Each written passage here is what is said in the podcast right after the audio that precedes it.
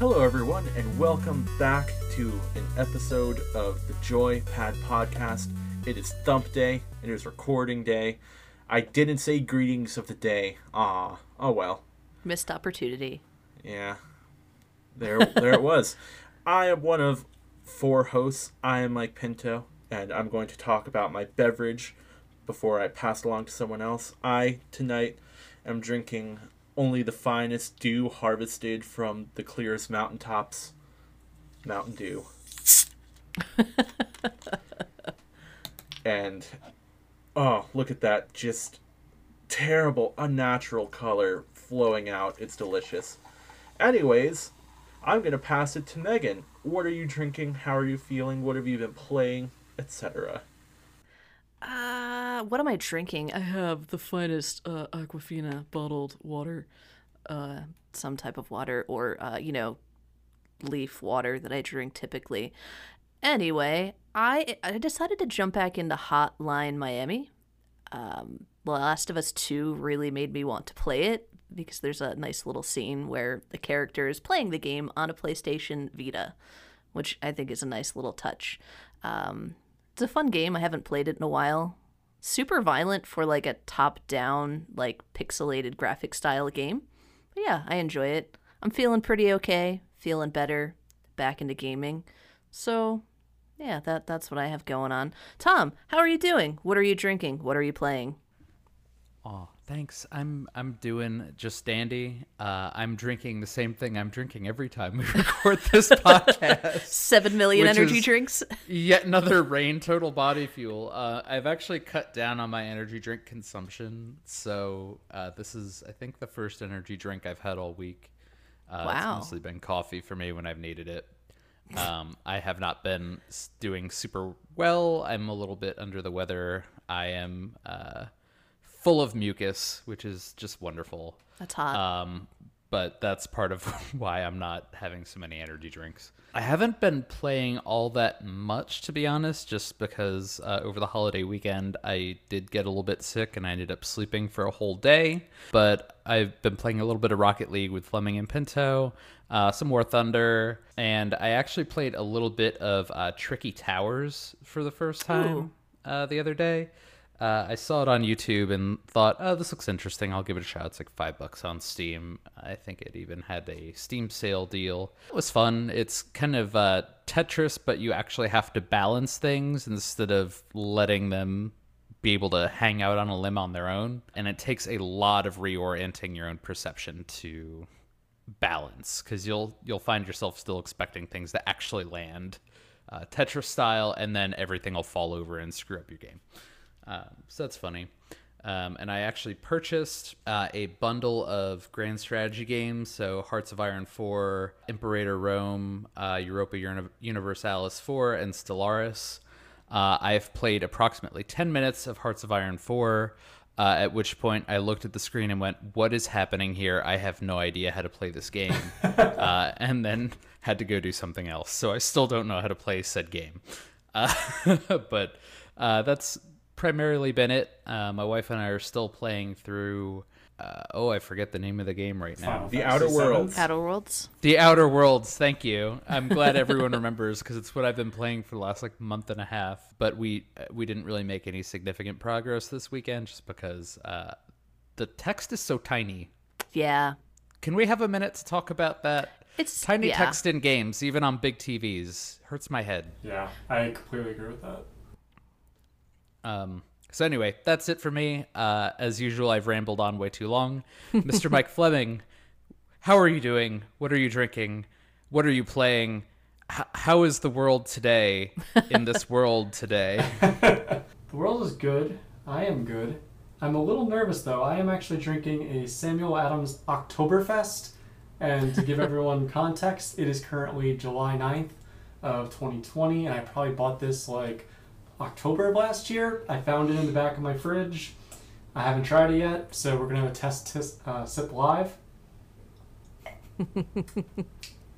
it's a little bit uh, it's a little bit um, I don't even know how to describe it. Spectacular. Not good. Octobery. It's it's, a weird little for last July. year. it's a it- yeah. It tastes like it tastes like 2019. Let's just leave Tastes it like that. it was bottled in air that never felt the sweet embrace of COVID nineteen. Oh boy, That's true. This this definitely doesn't have the Rona. pre-COVID baby. demonetized on YouTube. Um, but yeah, I have that. I'm actually the, the thirsty boy tonight. I've got some uh, leaf tea and some sparkling water and some regular water as well, if I need to dip into that. So I've got a lot of beverages, and I've also uh, been playing a lot of games actually. So Pinto did, uh, failed to mention that we just finished A Way Out this past weekend. Not gonna lie, I got a little bit teary eyed. It's uh, definitely a hard game to get through. Won't spoil it because I know Tom, you're interested now in playing it. We both Um, got Yeah. very upset though. Y- yeah, we both got very upset.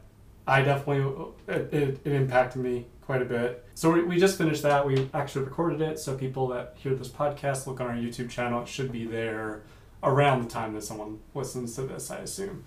Um, we'll see, but it should be posted there at some point. Um, I've also been playing Hearts of Iron Four um, as well uh, as Tom did, but longer than ten minutes. Um, I mentioned that I don't know if I mentioned on the podcast, but the game is is a grand strategy game, which in a paradox game, which in particular is a very complicated game. People watch like hours of tutorials. Computers, the way they play, the AI plays it really strange. So I was like, you know what? I don't want to touch this game. But then I realized and remembered one of the great things about paradox games is there's a lot of mods.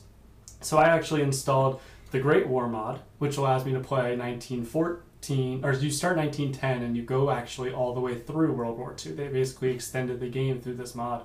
Oh Um, yeah, really cool. Tom, I would definitely recommend you check that out.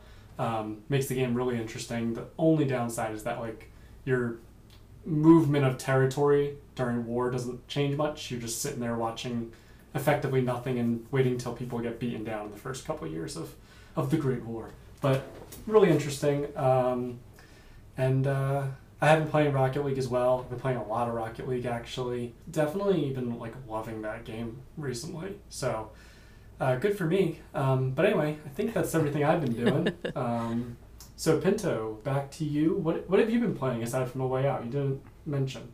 Yeah. Uh, that's right. Uh, we played A Way Out. Megan and I went back to The Last of Us 1. Oh yeah, we did. That was funny because uh, Megan took the first shift on our last recording session, which we discovered that even though The Last of Us 2 plays very similar to The Last of Us 1, it's much more refined. yeah, like The Last of Us is so clunky. Yeah, Megan was like, This is so clunky. I hate this. Why isn't this working? I got so mad. Yeah, she died probably about four times. Um, unfortunately, that uh, video footage is corrupted, so you won't get to see Angry Megan. We'll have to Aw. do that over. Maybe at some Well, point. I, I'm disappointed. you know, corrupt footage is like the worst thing. It's like a you know content creator's nightmare. Yeah, it sounds like she was talking to me from um, 20 feet away through like a sheen of water. I don't know what Uh, You happened know, to the audio. social so- distance. Are you sure she wasn't? Maybe. She sounded fine don't know my life. initially. Yeah. Uh, I often like to speak through sheens of water. I understand. what else have we been playing besides that? I I am still on the War Thunder train much more than uh, Fleming and Tom are, who have switched their allegiances back to Rocket League. Of course, Song of Horror. God, like it's a it's a scary game, but it's very slow paced and it's very atmospheric. So it's interesting. Although when your characters die, you get really upset because there's permadeath. Ooh. So you get to choose from a pool of like three or four characters, and then you mess up and you get someone killed, and you're like, no, I didn't, I didn't want that to happen. Like my first character I mentioned uh, in the first episode, I made her fall out a window by mistake. that sucks. Oh. God, Is And- it? Oops, sorry. you fool! Go ahead, Megan. Is it? Is it like in the same way as like Heavy Rain, where it changes the story, or you can still continue and have the same story regardless of what character you're playing with? You still uh, continue playing and have the same story regardless. Okay. There's only one main character who you cannot get killed. Got it. Like, and if you happen to get all the characters killed, you just have to start the episode over completely. okay. Did you uh, touch any Stardew Valley? You, uh, I have you- not yet. Um, it it's been quite a while since I've played Stardew Valley, though. Megan recently shared that the creator is working on a new patch Yeah. for a Mhm. lot of new Oh my endgame gosh. content, and I am super excited for that whenever that happens. Yeah, that's why I brought it up. Uh, I saw that too I was like, I'm so excited for that to come out. I I I did mention I said I kind of hope it's gonna be like a little while because I've finally broken my Stardew addiction for now. Yeah, yeah, I definitely get that. the one nice thing though is he's never like introduced like skins or other things that you can like have to purchase. Like people have Well, mod yeah. game, but you don't have like extra stuff like. Microtransactions, yeah, a lot of yeah. Mhm. microtransactions to keep the game going, which is really nice. Uh, And I'm sure he could sell it too. oh yeah, You know? absolutely. Oh yeah. Because people mod that game all the time. I'll be extremely happy if it were just an update that changed corn juice to whiskey. That's all I want. That's all I want. Not even potatoes to vodka. He's also I'll- going to be I- I adding would like that. bananas. I don't know if you guys saw. I Yeah, did I saw see that. that. Putting bananas in. Mm. so- People voted on that Yeah. on which fruit tree should be the next to go in. Yeah. Oh, I love that. I want. I love that. Banana. so it is my turn to bring up the the main topic of conversation this episode. And I kind of wanted for all of us to take a little bit of a step out of the comfort of our homes because I want to talk about arcade games this week. Ooh. Whoa. we're all around the same age, you know, 30. We kind of didn't live through the boom era of arcades. Yeah. We came Yeah. around at like when arcades were kind of starting to die off. But man, I loved arcades when I was younger and I still love them now. It's mm-hmm. just there you can't find them anywhere because back when arcades were super popular, they were on the cutting edge of technology. Games came out in arcades first before they got ported to home consoles. Now it's like if someone wants to have an arcade cabinet, it's like, well, just buy a PS5 or a PS4, put it in there, and build an arcade cabinet around it. Almost. I love a good arcade. I know there's so many games that I play in arcades that are just like embedded in my memory. The House of the Dead trilogy. Mm-hmm. Any any game that had gun peripherals, basically. Well, Yes. And that's that's what I was gonna say. So the the there are- there are still arcades, but they typically have other things associated to them, like you Right. know, it's uh, Skee ball. Yeah, well, it's it's like a sport kind of games like that, or like Mm-hmm. you know, the arcade is like secondary to the other things, like at uh, In a Da- movie Dave and. Buster's. Yeah, Yeah. Dave and Buster's, Yeah. for example, makes most of their money through their alcohol sales, which is the parents that are sitting there letting their kids play while they're drinking around that like Right. that bar or whatever. And driving Um, their children home. Way to go, yeah. parents. Well, Even you the know, I'm just saying that that's the kind of thing that you see now. Yeah, and those games are they're ticket based games. Like they're not Yeah. the same. I mean, yeah, you you might find the games that we played as kids growing up, but I, I think, and maybe you guys will agree with me, maybe not, but I think the best arcade games were the ones that had a semi realistic peripheral. So, for example, the gun peripherals, uh, Time House of the Dead, Time Crisis. Yeah. Um, my favorite, Silent Scope.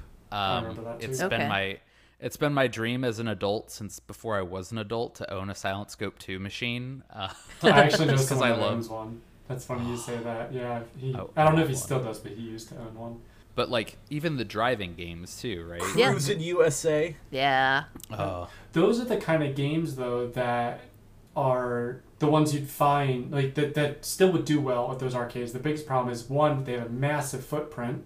You know, they're huge games. Like think those driving games that have the full like stick and you're sitting in something, or even worse, like the um, old Star Wars. I think it was called Rogue Squadron um, machine, where it was like you're basically sitting in a Tie Fighter looking thing or something like that. Those have a massive footprint for the stores. When you think about it, kids that you know are there that are playing through the game, one kid, maybe two, depending on the game, like a shoot, like Time Crisis, can play at a time. So that's not a lot of kids you can get in that space. So I understand why, in that regard, those games just didn't work. But those, from my perspective, are the ones that you know you wouldn't have in your house. You can't afford that kind of space. You know the the thing though too with an arcade and even home use, of like an arcade machine is also the maintenance. Yes. So every machine has a different maintenance protocol. Yeah.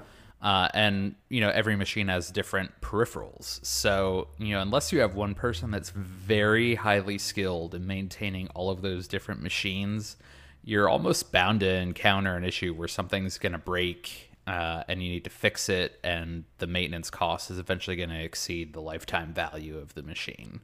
You know i, I understand where that makes it a difficult kind of situation to own and maintain that sort of thing too. But they're just so fun. They're just so they're so different from like a controller experience, you know. And I I think the other thing too is there are certain games like a lot of the games well almost all arcade games were designed to try and make money. They were super hard mm-hmm. by mm-hmm. design so you would keep pumping quarters into them. Like some of my favorites are the old like side-scrolling beat 'em ups like the Simpsons game or the Yeah. arca- or the X-Men game. And oh, I yeah. bought those years ago for my PlayStation 3. You can play them online on PS3 and have just mm-hmm. rando random people jump in and play. But because you're not pumping quarters into it, it doesn't feel the same. Also, you're playing with random people online. You're not like playing with some stranger who like you get to high five when you beat the game and suddenly you're best friends and you go eat pizza together. I'm not speaking Well, from the- experience or anything. It, it takes some of the element of the weight of your win or loss. Your out of it, accomplishment. too. Yeah, it's like I beat this game in two dollars. yeah. Well, well, part of it was like when you would go to the arcade, you'd have a specific amount of money with you. It's almost like going to the casino. You have Yeah. a certain amount of money that you're gonna go in and lose, right? yeah. I, I specifically remember like getting a, a number of tokens, and I remember playing the X Men game with my dad at uh, a family. I think it was called Family Grand Prix in in Reading, and uh, we just we played the crap out of it. We didn't really get super far because we were still trying to figure it out as we played too. Because the other element of an arcade is you don't own the game. It's probably months between the last time you've played the game, unless you're showing up every day. So you're relearning it every time, which means you suck every time you play it unless you're there all the time. so you know we're just feeding the machine quarters and having a, a great time. Once you're out of quarters, you're out of quarters. Yeah. Well, they've started Um, and to you kinda had to- Um, sorry, Tom. They started to introduce like hourly passes or something like that, where as soon as you enter it, all their systems are connected, all their games. So like, you open up at 8 p.m., you're gonna be able to play any game until 9 p.m. And as soon as you hit that point, when you try to rescan, like if if you die or something, you can't play any longer. Yeah, there's a an arcade in our state called Timeline. Um, it's what three hours from us, Pinto. Was it? It was about yeah, about three hours. Three or four hours. Uh, but Timeline, same thing. You you purchase essentially a card, and you can buy a, an hour, or you can buy a whole day, where you just go and slide the card, which I think is great. that's that's fun, but what stops someone from just sitting at the same machine for a full hour? Ab- well, Absolutely that's, nothing. That's the whole point that I was talking about with the footprint. Like if you, Yeah. if you like, for example, I remember the last time I really remember arcade, like arcades as a whole being very popular was probably around like the the Dance Dance Revolution time frame. Oh man, I was That- pretty Oh, dope those at used that game, everywhere. man. Well, but that like the nice thing about that was that it enticed people to watch and go into the arcade. You know, they would put that like I I know um, Park City Mall. I don't care. I'll tell people basically the mall I go to. But that mall years and years ago, um, it had it, when it we were still in college. Well, no, I mean, I still, I still have gone there once in a while, but they had an arcade on the, like, right next to the food court, which is, I think, where the arcades do best, because then people would be sitting there, they'd be having their cheeseburger from Burger King or whatever they would eat, and they would look over, and Dance Dance Revolution was right at the front. You walk, like, you take two steps inside, and there's a group of people watching other people play. And I remember that when I was younger, you know, and being out this way, I would, you know, I would see people that are, um, that are just like playing, and I would just like watch them, and then want to walk over to the arcade. Even if I didn't want to play that, I would go in and play maybe another game that was in there, like the shoot 'em shoot 'em games or something. So that kind of game, from like from my recollection, was really like the last time, the last gasp before they started to go down. Um, and and you've seen that like even big companies uh, have given up on them. So a couple years ago now, it probably was like 2013. I might be off on the exact timing, but somewhere around there. Um, Disney World at their now called Disney Springs Resort, so we'll just call it Disney Springs. Um, they had a, a place called um, Disney Arcade. Oh God, it was something like that. Um, I forget. It'll come back to me at some point. But they had like an arcade there where they had a lot of cool like you know pre-virtual reality kind of games, and they shut that down because it wasn't doing very well anymore. wow. And they shut them down in. I think they had, they were trying to like put them up in different places years before that. So like. They had one, I think, in Chicago, which they shut down a few years prior. So even the one in Disney World, where like everybody's gonna be willing to spend money on stupid stuff, um, especially when they're in like a shopping mall area, you know, they just closed it down. They said no, it's not working for us anymore, and they just shut it down. You're seeing all of those kind of things close. I'm sure the one at the Park City Mall, if it's still there, is closed at this point. What's it, it's funny you say that, and I know you mentioned earlier about Dave and Buster's. Um, I think realistically, we're at the very least seeing the standalone arcades start to struggle. Uh, I think the models of the Dave and Buster's succeed a little bit more because they offer the restaurant dining experience at the same time, and then the arcade is more of a novelty to kind of accompany that. So you can have like Yeah. I, I know for me, uh, there was a place called The Works near my uh, my parents' house, uh, which was a similar experience to Dave and Buster's, They're just not called Dave and Buster's. You know, it was great. Like I think it was the second date I took my now wife on was out to the The Works. We went and had dinner, and then we went and drove. uh, They also had a go kart track, so we did Oh, a go kart track, Oh, nice. Uh, and then played some arcade games. So it was really fun. I was gonna say they have to make arcades standalone just don't work anymore. They have to be an experience, and food and beverage, especially bev- like alcoholic beverages, is how Dave and Buster's, for example, stays in business. You've seen, um, again with with COVID nineteen, with the shutdowns that we've had. Chuck E. Cheese, I believe, has already announced multiple closures, Yeah. if not a full bankruptcy. And they're the other big arcade, but they focus on children. You know, they're probably not going to survive based on the fact that let's be honest, children are dirty. Children are gross. They're going to spread germs. People aren't going to go back there very quick. So, yeah, I think that an arcade has to be the novelty and the idea of like a racetrack or something. I went to a place in uh, Baltimore um, called Autobahn, um, which was a, a racetrack kind of thing. You would, you know, ride uh, go karts basically, and this big thing. And they had a small arcade there. Was a couple couple things off to the side of the racetrack, so like you could watch your friends, or if your friends were like getting their instructions or whatever, getting ready to race, you could sit there and you could play those games, and then when they finally race, you could leave them. But they're making a couple dollars there every time, and you're not likely to sit on a machine for hours and hours too, which is also helpful. I just I think it's it's probably the actual money, like you said, is made on the alcohol sales, and then it's just kind of like a bonus to have the machines. Yep. Um, the interesting thing about the works was at least for a while they would they even had like a period of time where they would like close the children. So like it used to be a pretty decent like teen hangout spot because that was you know that was the thing. You're a teenager, you can't go go into clubs and drinking and stuff like that, but you can go to an arcade. Yeah. So you, you know that's one of the Coca Cola. yeah get some Coca get some Coca Colas and play Time Crisis. You know, so you know that along with like roller rinks and stuff like that were the kind of things. You know, there was a, a, a laser tag next door too, so different facility, but sit right next door. So, you know, those kind of things are all right there. You know, that's kind of hitting that demographic that's right between kind of like 12 and 18. Say more on the lower end of that side, honestly.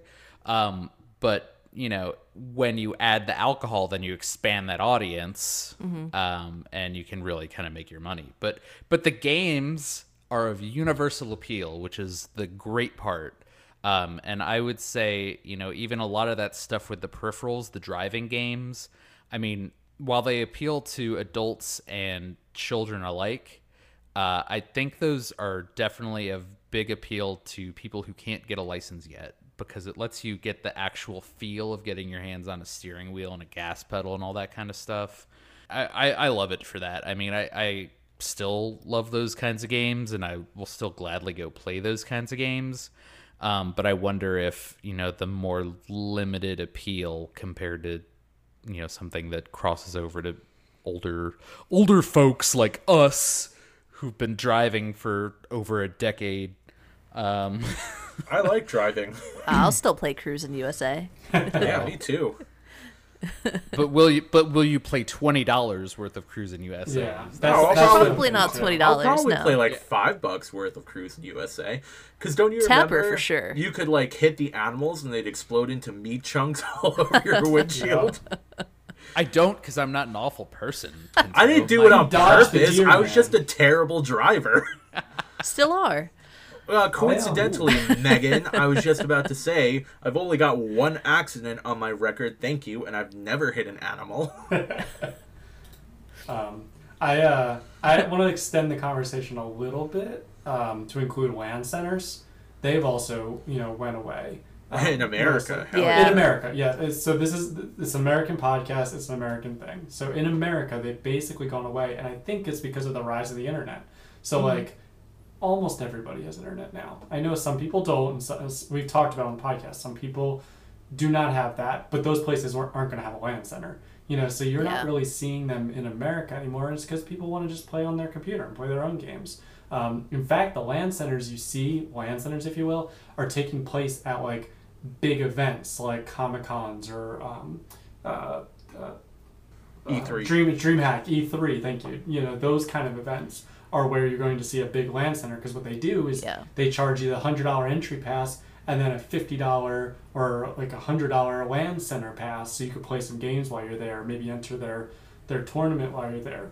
Um, but like I remember years ago, back in like 2004, 2005, LAN centers were like huge because like internet wasn't as good then, and like you couldn't afford, you know, the people that were playing like Counter Strike, you couldn't afford the really nice machines. So like, the if you went to the the LAN center, the local LAN, you know, you would have uh, the best possible machines and you know a great internet connection, and you could play Yeah. with all five of your friends against five other people, and like you could you know wager a hundred bucks, and whichever team got it wins, and stuff like that. So like that stuff's just gone away now with the rise of the internet, online leagues in that case, and you know, like you said, who really wants to spend uh, per hour or per, per event or per mission like just you know 20 30 bucks when like they could just buy the console.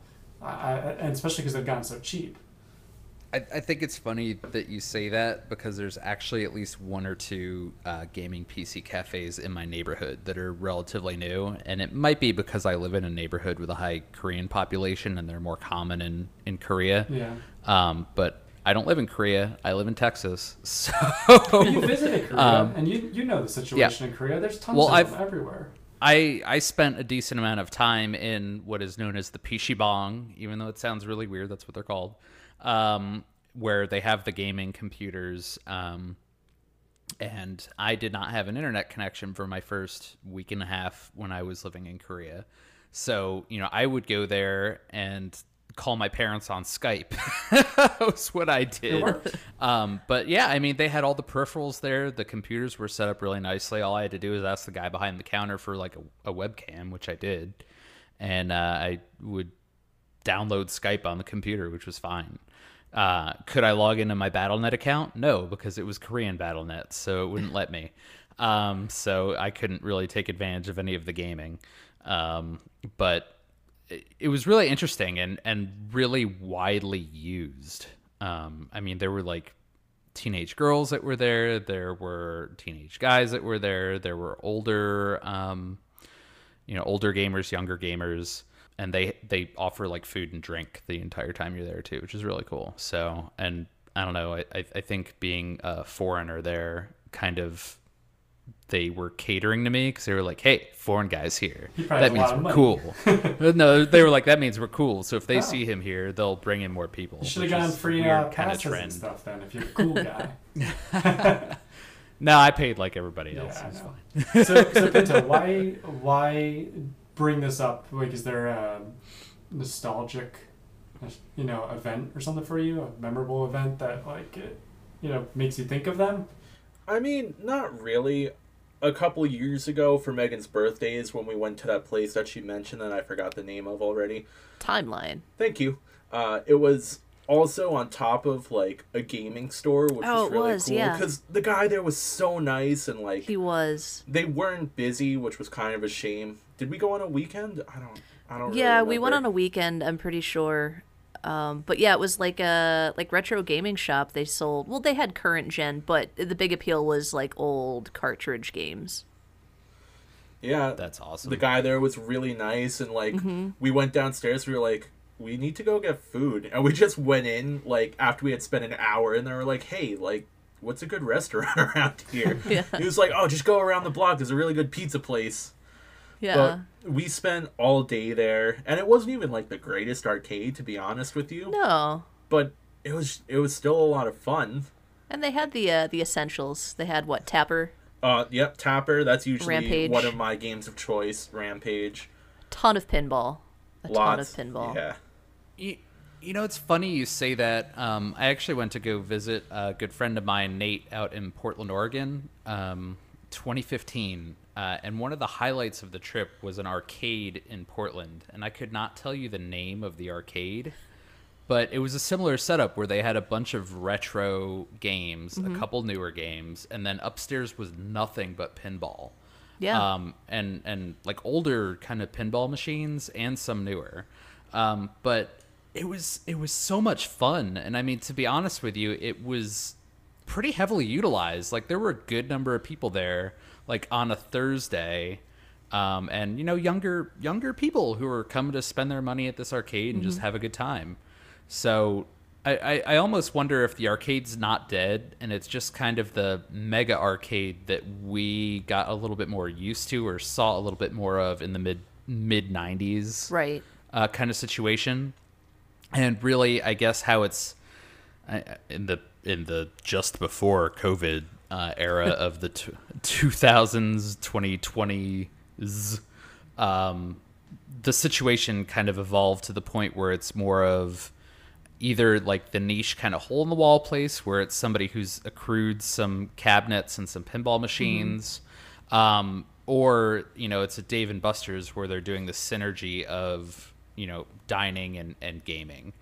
Um, it's which is almost i mean thinking about it right now it's almost like what a casino is right Yeah. except that they're making way more money on the games Yeah, they're ma- they're making. Uh, they don't make all. They make most of their money casinos, from my understanding, on the, the beverages and, and the like too. But the thing there is that they're guaranteed effectively to not lose money on those machines. Right. So they do much better. It's funny. We're almost getting into like a, a business kind of conversation. And I, I was going to ask you guys from a business perspective if you think that so I think we all agree that the way they're actually going to make their money is through food and beverages and the like. So they need to have some kind of restaurant. But do you guys think a um, almost like a gym membership kind of thing would be more effective for a um, you know an arcade? I'll say arcade, but we've talked other things like obviously the food and stuff wouldn't be included. Maybe you get a ten percent discount. I don't know, I'm making something up, but it's a way to get people to not feel discomfort with the, the cost of games and also if people don't come in like a gym you're making your money that way I just wanted to say that I think the pr- the problem with that that I would see is that you would have to con constantly be either rotating your stock or getting new games in consistently. Yeah.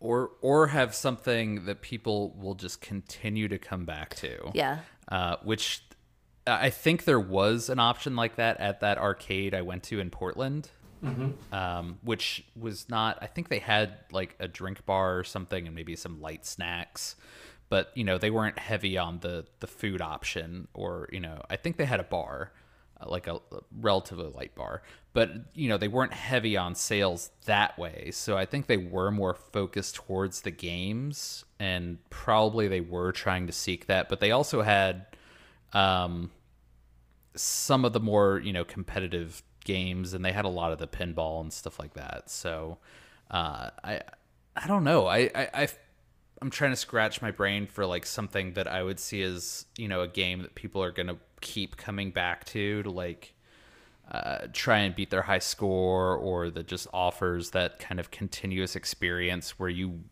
you know kind of need to keep playing it every day or that would remember you or something like that I had um, a pretty cool experience last year. Uh, I went to Savannah to see one of my friends, and she took me to this local like bar restaurant place called um, Chromatic Dragon, and it was a a video game board game restaurant. So you would go in, you would decide do you want to play board games, video games, and they had just flat screen TVs all along the one wall, and in the back they had a huge like table with a projector screen, and they had the Wii, Wii U, PlayStation 4, Xbox One, and then they had a catalog of games that you can choose from.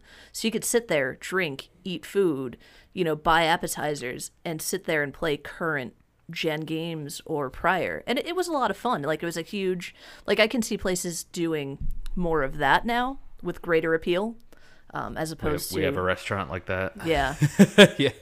which you see things like that cropping up more and more, which I think is kind of taking the place of you know the arcade of our days because you know like you said Fleming, it's a huge footprint. Like you're not, you know, you have this giant game. There, the maintenance is insane. Um, it just doesn't make sense to have something like that around. Yes, nostalgia, that's great, but I, I think something like this would do better now in today's market because you would have a rotating stock of games.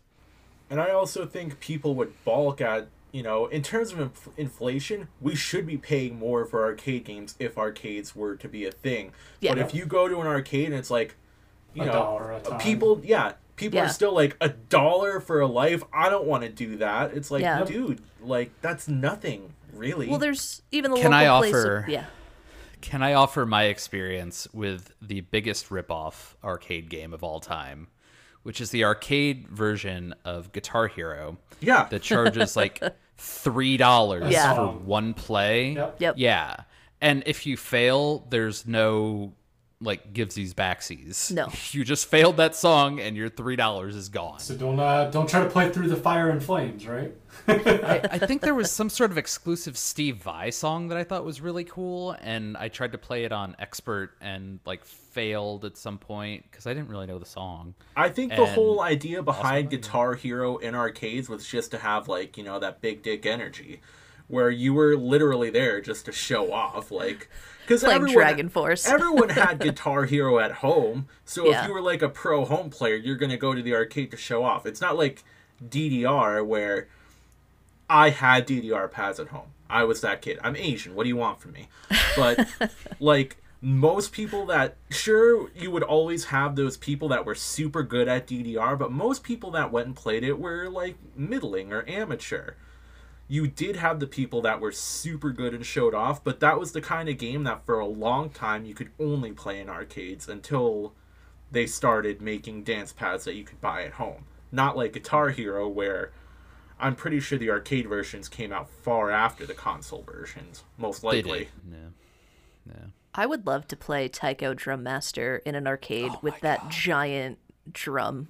I would too. Um, have you not? I've I've played it the the home version. I have like the mini drum. Let me tell you my favorite game at the works, which is Taiko Drum Master with the giant drum there. Uh. I'm so and- jealous. Oh my god, it's so much I love. Taiko. I, I I love um like any again any game with a cool different peripheral. Yeah. yeah. really works out. Top Um, Skater. to- oh my god! All right, let me tell you what game doesn't work out. but you still want to play it and you'll play it multiple times. It because it looks awesome. It does. Do you uh, do you guys remember? Um, I I don't know what they would be called, so I'm just gonna say like a motocross or something where you would have like a line of motorcycles that would actually Yes. like bend over for your Yeah. turns and stuff. Yeah. I would never ride Those a were great. motorcycle. Like I, I don't feel God that no. I'd be safe. And I probably wouldn't. Honestly, it's not safe. so I don't think I ever would do that. I probably wouldn't even do like a dirt bike, dirt bike, actual motocross kind of event or whatever. But like the idea of being able to hop on a row of four to eight motorcycles and compete against everybody there, that's pretty cool. So yeah, I agree with I think what we're all saying that like if arcades want to survive and want their arcades to be part of the primary appeal uh, for people to come, you need to have those things that people can't play at home because there's no um, good sense Incentive. of yeah, and there's no Yeah. like the, the footprint at your house would be too big. I actually think that the I, I haven't mentioned I mentioned it quickly, um, but you know in more detail, virtual reality I think is a good opportunity Yeah. for them too because what the last thing a mom wants is two kids running back and forth playing a big virtual reality fighter game and they're punching, let's say, and they punch you know her lamp. They don't. She wouldn't want that, but if she can take him to an arcade where he can play that or whatever, while she sits there drinking a margarita or whatever, you know, like she's gonna probably do that. So that that I think is a good opportunity for them if you know they they uh, if virtual reality gets good enough to kind of warrant it. I, Yeah. I think we also touched on, you know, while the the biggest draws are always the most interesting kind of big footprint games, I think that's also the challenge, right? Because those are going to be the hardest to maintain. They take up the most space, uh, and they probably cost the most money just to acquire. So, you know, that to me is the thing that I really love about an arcade and the thing that I really want to go experience in an arcade. But like Megan said earlier, if you can just pay to have a PlayStation 4 and you can pay probably half of what it costs to have one wave race machine to have like three PlayStation 4s and a library of games because you can just put one game on one thing and then when somebody wants to switch it you just switch the one game between Yeah. machines so uh, you know it's just it's more cost effective to do business that way but um so I, I understand why there's the financial trouble but I want to ride the wave race machine. want to do it, and I don't want Chuck E. Cheese to get on the back of it this time because he messed up my concentration. Oh no. I just um I just looked it up. So the the place um at Disney World was called Disney Quest. I just I couldn't come back to me, but it was called Disney Quest.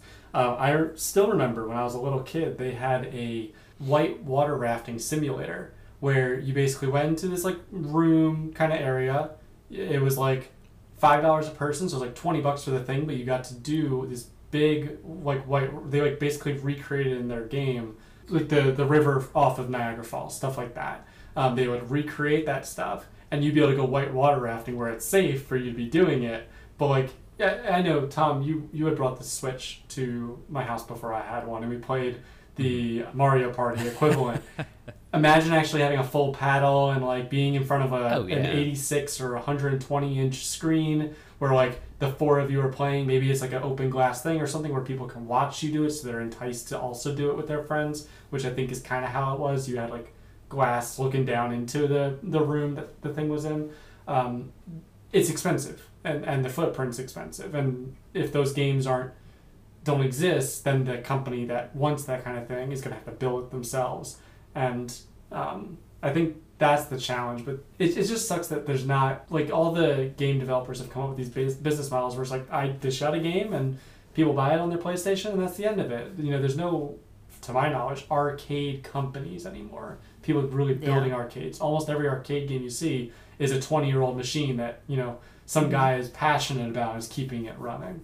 Interestingly with the the whitewater kind of machine uh, it just reminded me of you know being a kid and going to the field museum in chicago um, with my my family. And i remember there was one they had like a virtual reality machine there that was like a hang glider and it actually had like a a, a piece that you would lay down on and then like a bar that you would grip uh, and the piece that you were laying down on would kind of wiggle the same way that you kind of expect to wiggle, you know, being on your own hang glider, and same with the bar. Um, and it would offer you those kind of views that you would get when you're like soaring over, you know, some sort of open um, terrain. And I, I just kind of wonder whether or not those sorts of machines, which are fun, also maybe a little bit educational, but more kind of virtual reality oriented, but with big peripherals, if the destiny of those things is going to be in something like a museum. Um, because one thing, you know, another experience is going to the Franklin Institute in Philadelphia, where they have a, a rather large area set up for just kind of like virtual reality sports games. And I don't even know if I would call it virtual reality because a lot of it uses actual props. You know, if you ever watched like Nick Arcade back in the day, Yeah, yeah, yeah. where they would kind of green screen you onto something and and you would have to jump around things. It's sort of that experience. Mm-hmm. But i don't know. I, I kind of wonder if that's going to be the real future of the peripheral heavy arcade game. Maybe. Maybe that'll be what, Yeah. what happens. Yeah, I, I could see more places opening up for more of like a virtual reality experience. Like there's a local resort here that does some kind of VR experience every so many months. Like they had a an underwater thing where you were actually in a pool with a snorkel, but you had on a headset while you were like swimming around with fish and sharks. Um, or they did it was like a zombie experience where it was this entire room that would be the parameters of the map. So like the actual wall would be the wall in world, and there was a second level where you would get onto like an elevator, um, and go up, and again it was just the size of the room, which is pretty cool. So I think as that advances, maybe you'll see it more. Was that all like headset based? Yeah, headset, and uh, I believe the zombie experience you wore some kind of vest, and you had a like a gun peripheral that you would carry around and shoot with. the that's pool was just a headset. Okay. I mean, that's interesting. I, I saw something similar on uh, a Vice TV show. Uh, Some of you may have seen it before. Uh, Most Expensivest, Yes. starring 2 Chainz. um, but he went on a, a VR experience where they had like a vest and the gun and the VR headset kind of Yeah. thing in a room.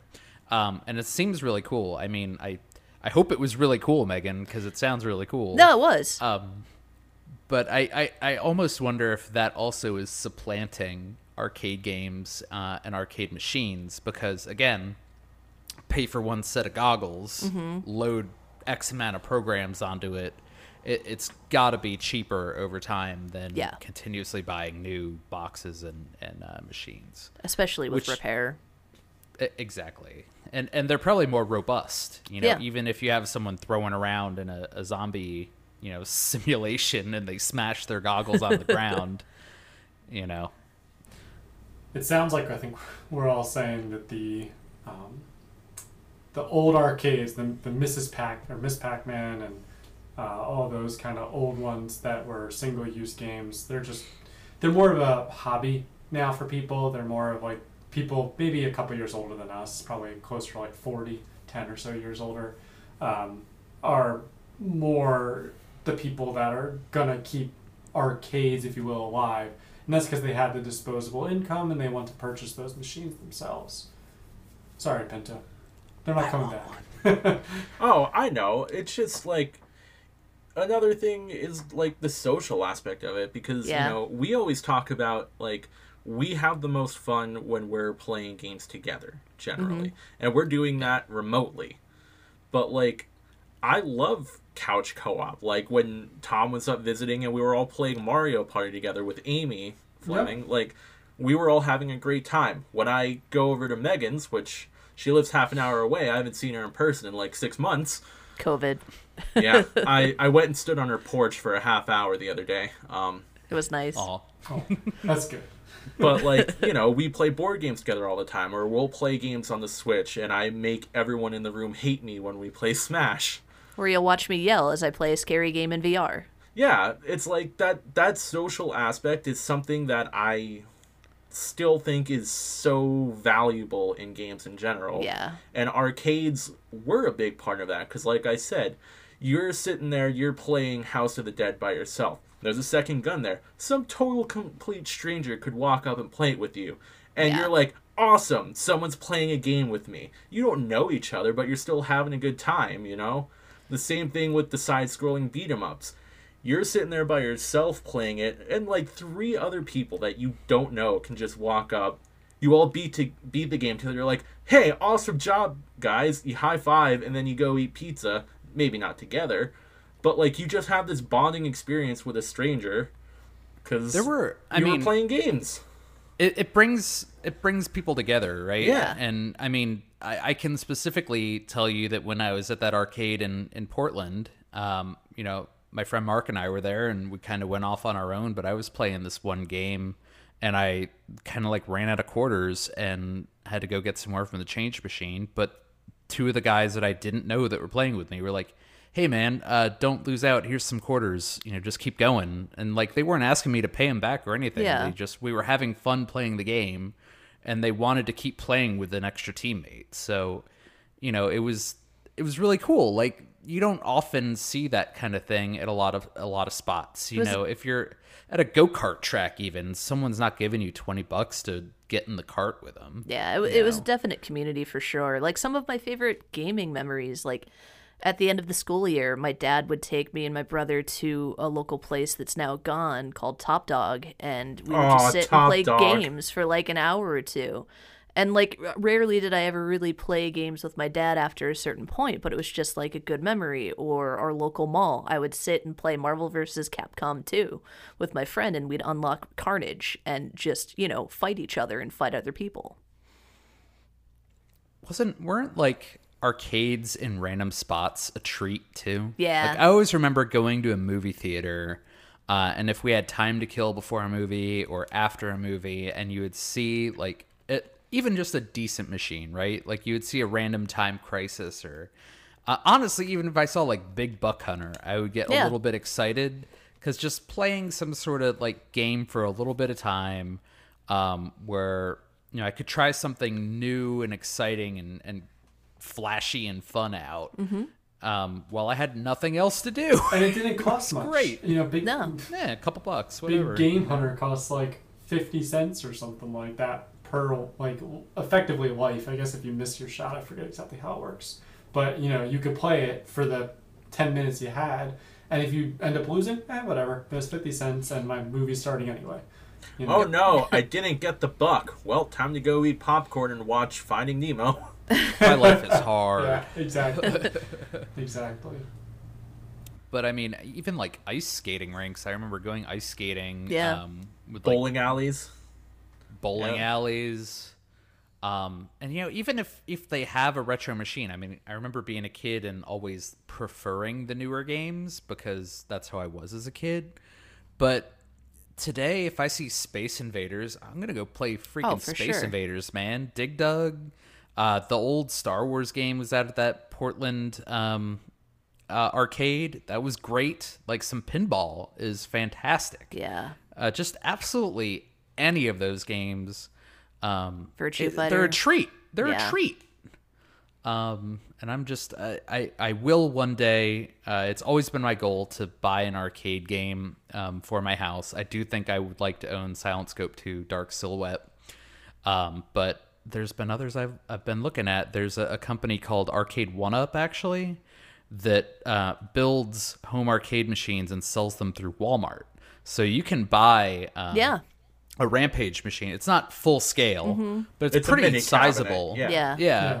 Um, and you can you can buy a Rampage machine and just have it sitting in your house, or Dig Dug, or you know Galaga, all this kind of stuff. So, I mean, it's it's really cool. You know, it's it's not the same social experience, but I don't know. There's just a, a piece of me that always wants to kind of hug and hold on to that kind of thing. Um, if we all chip in right now, there's a Teenage Mutant Ninja Turtle arcade game for uh, the low, low price of eight thousand nine hundred dollars. No, I'll keep saving for my camera lens. I told you guys about. Uh, I have a single dollar in my wallet at the moment. hey, anything That's for a the cause. contribution. There Yeah. you go, man. The the hardest thing really is the cost because I think Yeah. there are a lot of people out there that still have sunk cost into those machines. Um, and they're trying to recoup probably a little bit too much. But I've seen some on eBay go for under a thousand dollars, which I think is pretty reasonable. Um, but the hardest thing is they're always local pickup only because they're very, very heavy. Yeah. Yeah, you'd have to pick those kind of things up yourself, and, and, and yeah, I think it's most of them are going to be around a thousand dollars for a working one. Um, Some of them, like a Miss Pac-Man that's working, those can go.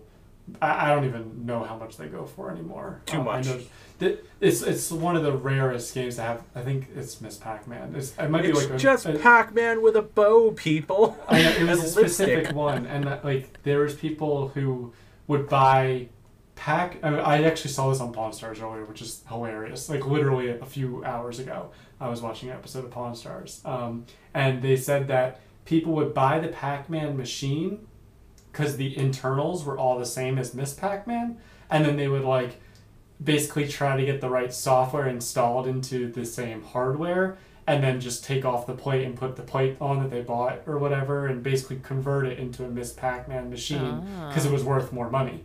So like, it was it, obviously Pawn Stars was going really fast through the whole um, topic. But yeah, apparently people would do that kind of thing. I think Miss Pac-Man's one of the most valuable uh, arcade games. I uh, I did just find a Silent Scope EX arcade machine on eBay. Uh, it is a bid, but it's starting the bidding at seven hundred dollars. Ooh. You know what? That's not bad. Tempting. Yeah. Tempting. With free shipping, of course, right? no, it's it's freight shipping that is not listed. Um, Yeah, but there's depend- another one. You'll have like DP. Uh, Dark's there's another one that's Dark Silhouette that's a thirteen hundred dollar buy it now, which is actually not a bad deal either. But that's also prior to freight shipping. Yeah, so but it's your probably wife would another kill like hundreds. If you had all these arcades.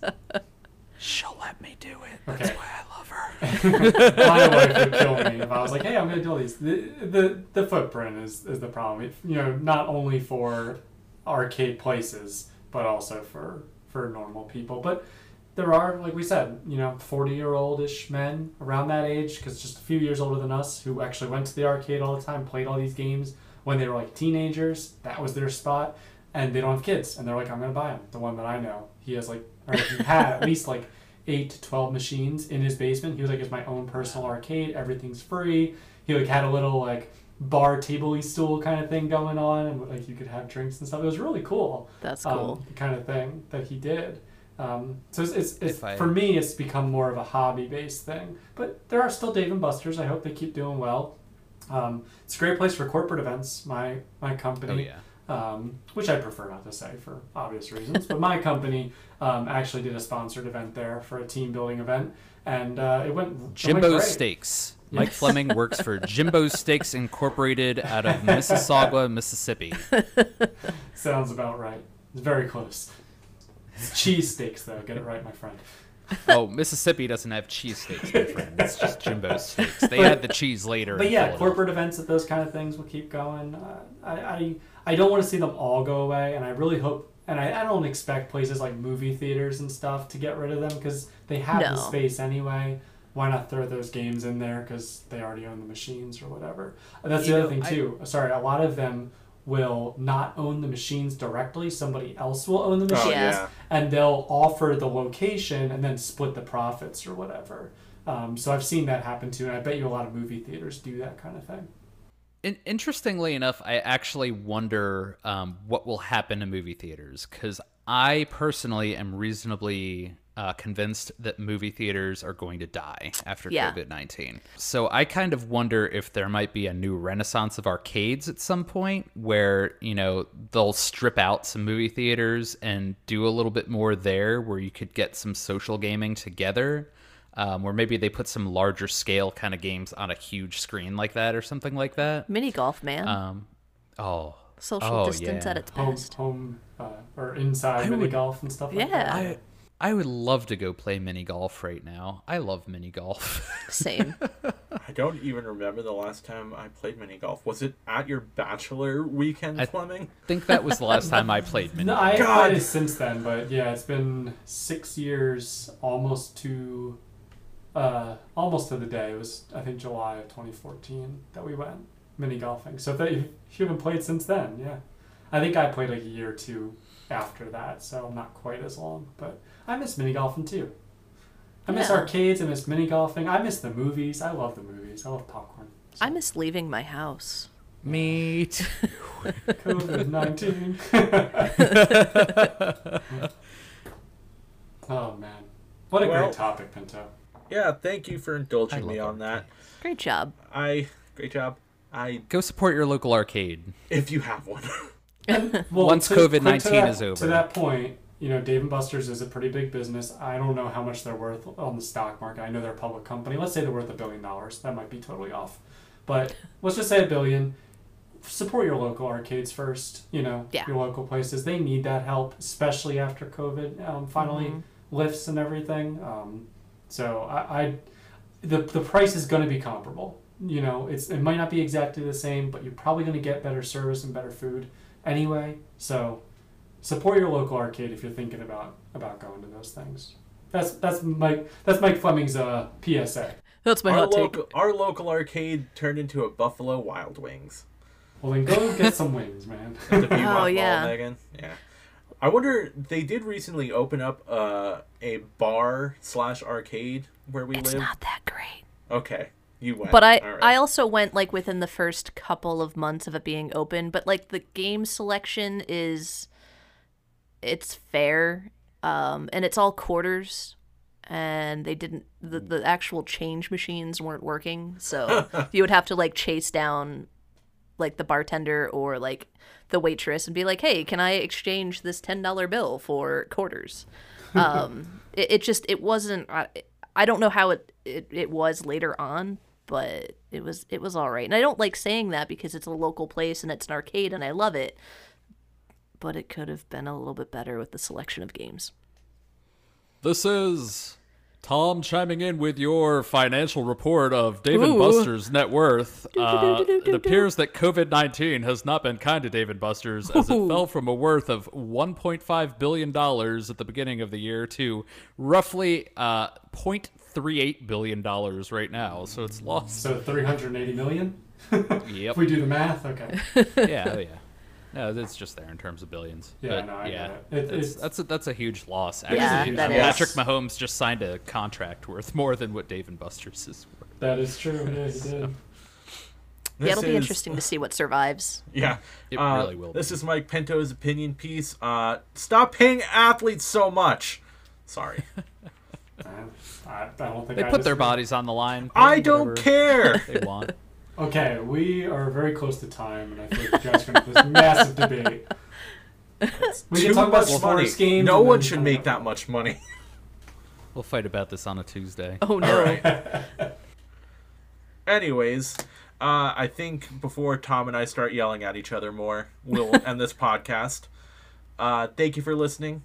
Please do all the social media stuff. Follow us on Facebook, Instagram, and Twitter at JoyPadPod. Follow the YouTube channel at JoyPad, where there are many Let's Plays up featuring one and or all of us. Uh, anything else? Check out our Twitter. Oh God, why don't you do something with I'll, that? I, Buy I'll an take it arcade over machine for no reason. or buy one for us Oh. yeah, donate Yeah. one to the group. yeah We'll take one. We'll take one. Yep. Unexpected philanthropy from our listeners is our favorite form of outreach. Yeah, but but do the stuff. Comment, like, subscribe, leave us a review if you're into that. Give us some stars. We'd like to, you know, know how we're doing. It doesn't have to be great, but you It know, could be one. Be Yeah. constructive. Just Yeah. tell Tell me how what we need to work slappable my face is. It's Very. fine. I know it. All or right. if you have a topic that you want us to talk about, I don't know, let us know and maybe we'll ignore it or talk about it. We'll see. Yeah, that's actually a good idea because eventually we're gonna start running dry and be like, guys, I don't know what to talk about. Oh, Eventually, don't worry, man. I got a list. so do I. Talk about athletic salaries, which is very gaming related. Of course. All right. Well, I think that's about it. So until next week, what do we say? Stay joyful, everybody. Ooh. Goodbye. That was terrifying. Bye. Bye.